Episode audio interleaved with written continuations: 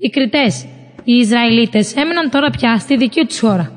Έγιναν αγρότες που έσπερναν σιτάρι στα χωράφια και έβασκαν τα πρόβατα και τα κατσίκια τους.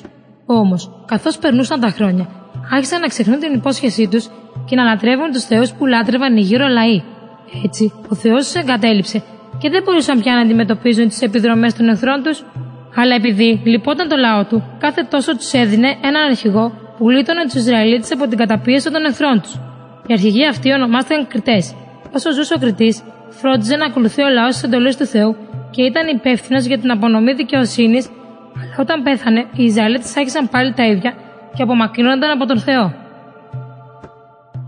Η Δεβόρα Ανάμεσα στους κριτές των Ισραηλιτών υπήρξε και μία γυναίκα η Δεβόρα. Την εποχή εκείνη βασιλιάς των Χαναναίων ήταν ο Ιαβίν. Αρχηγός του στρατού του ήταν ο Σισάρα. Αυτός είχε 900 σιδερένια άρματα και για 20 χρόνια καταπίεζε σκληρά τους Ισραηλίτες. Τότε η Δεβόρα κάλεσε ένα γενναίο πολεμιστή τον Βαράκ και του είπε «Ο Κύριος ο Θεός του Ισραήλ προστάζει. Πάρε μαζί σου 10.000 άνδρες και πήγαινε στο όρος Θαβόρ. Εκεί θα σου επιτεθεί ο Σισάρα με τις άμαξες και το πεζικό του, αλλά εσύ θα τον νικήσεις. Ο Βαράκ όμως δίσταζε να αποφασίσει και ζήτησε από τη Δεβόρα να πάει μαζί του. Έτσι η Δεβόρα πήγε μαζί του και στη μάχη που ακολούθησε ο Θεός προκάλεσε σύγχυση στο στρατό του Σισάρα και νικήθηκε. Εκείνη τη μέρα η Δεβόρα και ο Βαράκ τραγούδησαν αυτόν τον ύμνο. Τον Κύριο δοξολογήστε γιατί καλοί αρχηγοί δίνουν στον Ισραήλ προστάγματα γιατί ο λαός πρόθυμος έτρεξε να πολεμήσει. Ακούστε βασιλιάδες, δώστε ηγεμόνες προσοχή. Εγώ στον Κύριο θα τραγουδήσω, στον Κύριο θα ψάλω, στον Θεό του Ισραήλ. Έτρεμαν τα βουνά μπροστά στον Κύριο, στον Κύριο του Σινά, μπρος του Κυρίου την παρουσία του Θεού του Ισραήλ. Εμπρός, εμπρός Δεβόρα, εμπρός, εμπρός τραγούδισε, σήκω βαράκ γέ του Αβινοάμ, και ξαναφέρε πίσω τους εχμαλώτους σου. Έτσι να καταστρέφονται όλοι οι εχθροί σου και αυτοί που σ' αγαπούν ας λάμπουνε καθώς ο ήλιος που ανατέλει. Ο Γεδεών Οι Ισραηλίτες δυσαρέστησαν πάλι το Κύριο με τις πράξεις τους και ο Κύριος τους παρέδωσε στους Μαδιανίτες για 7 χρόνια. Οι Μαδιανίτες καταπίεζαν σκληρά τους Ισραηλίτες και αυτοί για να προστατεύονται έφτιαξαν κρυσφύγετα πάνω στα βουνά σπηλιές και οχυρά. Όποτε οι Ισραηλίτες έσπαιναν, οι Μαδιανίτες, οι Αμαλικίτες και διάφοροι νομάδες της Ανατολής έκαναν επιδρομές εναντίον τους. Εξαιτίας λοιπόν των Μαδιανιτών, οι Ισραηλίτες είχαν τρομερά εξαθλωθεί και επικαλέστηκαν τον κύριο. Τότε ήρθε ο άγγελος του κυρίου στο χωρίο Οφρά. Εκεί εμφανίστηκε σε κάποιον που τον έλεγαν Γεδεών και του είπε: Ο κύριος είναι μαζί σου, γενναίε πολεμιστή. Με αυτή τη δύναμη που έχεις, πήγαινε και θα ελευθερώσεις τον Ισραήλ από τους Μαδιανίτες. Εγώ σε στέλνω. Μα πώς, κύριε, θα γλιτώσω εγώ τον Ισραήλ, αποκρίθηκε ο Γεδεών. Συγγένειά μου είναι η πιο ταπεινή ανάμεσα στη φίλη μου Ανασή, και εγώ ο πιο μικρός της οικογένειας του πατέρα μου. Τότε του είπε ο κύριος: Ναι, αλλά εγώ θα είμαι μαζί σου και θα νικήσω τους Μαδιανίτες, σαν να ήταν ένας μόνο άνθρωπος. Έτσι ο Γεδεών, αφού γκρέμισε το θυσιαστήριο του Βαλ που είχαν χτίσει οι συμπατριώτες του και έκτισε θυσιαστήριο για τον αληθινό Θεό, άρχισε να συγκεντρώνει στρατό στο κάλεσμά του ανταποκρίθηκαν χιλιάδες. Τότε ο κύριος είπε στο Γεδεόν: Ο στρατός σου είναι πάρα πολύς και μπορεί οι Ισραηλίτες να καυχηθούν ότι νίκησαν με τη δική τους δύναμη. Μόνο με 300 άντρες θα σας ελευθερώσω. Έπειτα ο Γεδεόν μοίρασε τους 300 άντρες σε τρία μέρη και έδωσε στο καθένα τους από μια σάλπικα και μια άδεια στάμνη με μια λαμπάδα μέσα. Μετά τους είπε: Θα κοιτάζετε μένα και ό,τι κάνω θα κάνετε. Από τη στιγμή που θα φτάσω στην άκρη του εχθρικού στρατοπέδου, όταν σαλπίσω με τη σάλπικα, εγώ και αυτοί που είναι μαζί μου, τότε θα σαλπίζετε κι εσείς γύρω από το στρατόπεδο και θα φωνάζετε. Για τον κύριο και για το Γεδεόν.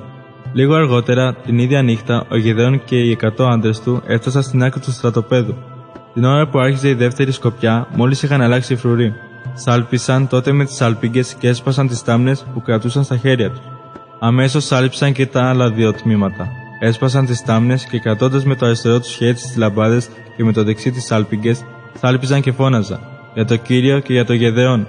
Πήραν όλοι θέσεις γύρω από το στρατόπεδο, ενώ μέσα οι στρατιώτες έτρεχαν. Φώναζαν και προσπαθούσαν να διαφύγουν.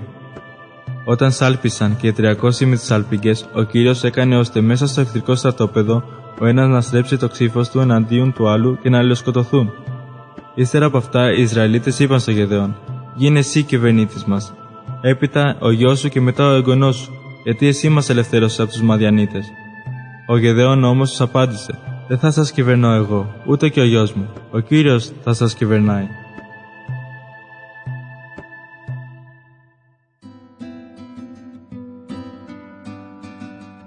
Ο Σαμψόν Ένας από τους κριτές του Ισραηλιτικού λαού ήταν και ο Σαμψόν. Ο Θεός είχε προειδοποιήσει τους γονείς του πως το παιδί που θα αποκτούσαν θα ήταν αφιερωμένος στον Θεό. Ο Θεός θα ήταν μαζί του και ο Σαμψόν δεν θα έπρεπε ποτέ να ξηρίσει το κεφάλι του. Πραγματικά, το παιδί αυτό από μικρό είχε μία δύναμη υπεράνθρωπη. Ήταν ακόμα πολύ νέος όταν του επιτέθηκε ένα νεαρό λιοντάρι. Γι' αυτό το έπιασε και το έσκησε στα δύο σαν να ήταν κατσικάκι. Εκείνα τα χρόνια οι ειδωλολάτρες Φιλιστέοι είχαν κατακτήσει τους Ισραηλίτες και τους καταπίεζαν.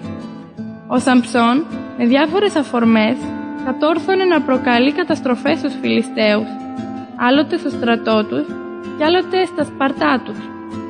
Γι' αυτό και εκείνοι προσπαθούσαν να βρουν το μυστικό της μεγάλης του δύναμης για να μπορέσουν να τον πιάσουν.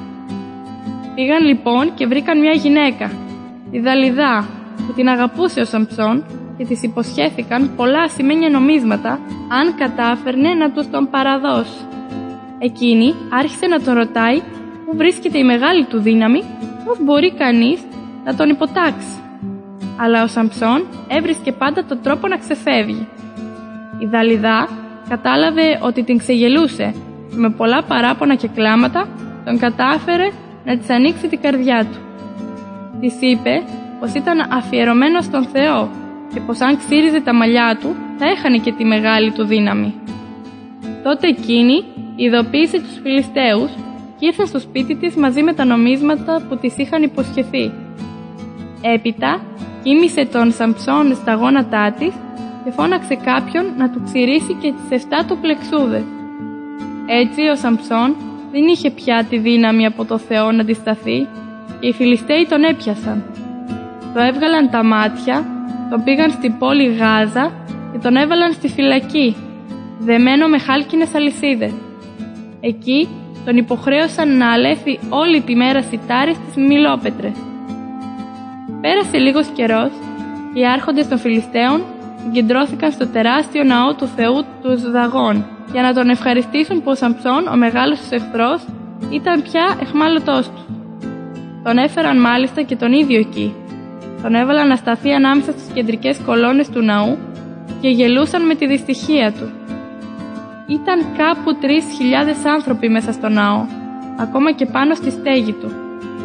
Στο μεταξύ, τα μαλλιά του Σαμψόν είχαν αρχίσει να μεγαλώνουν.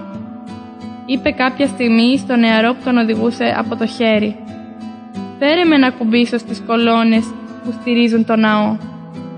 Έπειτα προσευχήθηκε στο Θεό και είπε «Κύριε, Θεέ, σε παρακαλώ, κάνε με δυνατό μονάχα ετούτη τη φορά, ώστε να εκδικηθώ τους Φιλιστέους για τα δυο μου μάτια». Έπιασε τότε τις δύο κεντρικές κολόνες, ακούμπησε με το δεξί του χέρι στη μία και με το αριστερό στην άλλη και είπε «Ας πεθάνω κι εγώ μαζί με τους Φιλιστέους». Έσπρωξε με όλη του τη δύναμη και έπεσε ο ναός πάνω στους άρχοντες και στο λαό που ήταν εκεί. Ο Σαμψόν με το θάνατό του σκότωσε περισσότερους Φιλιστέους από όσους είχε σκοτώσει σε όλη του τη ζωή. Κυβέρνησε τον Ισραηλιτικό λαό ως κριτής για 20 χρόνια.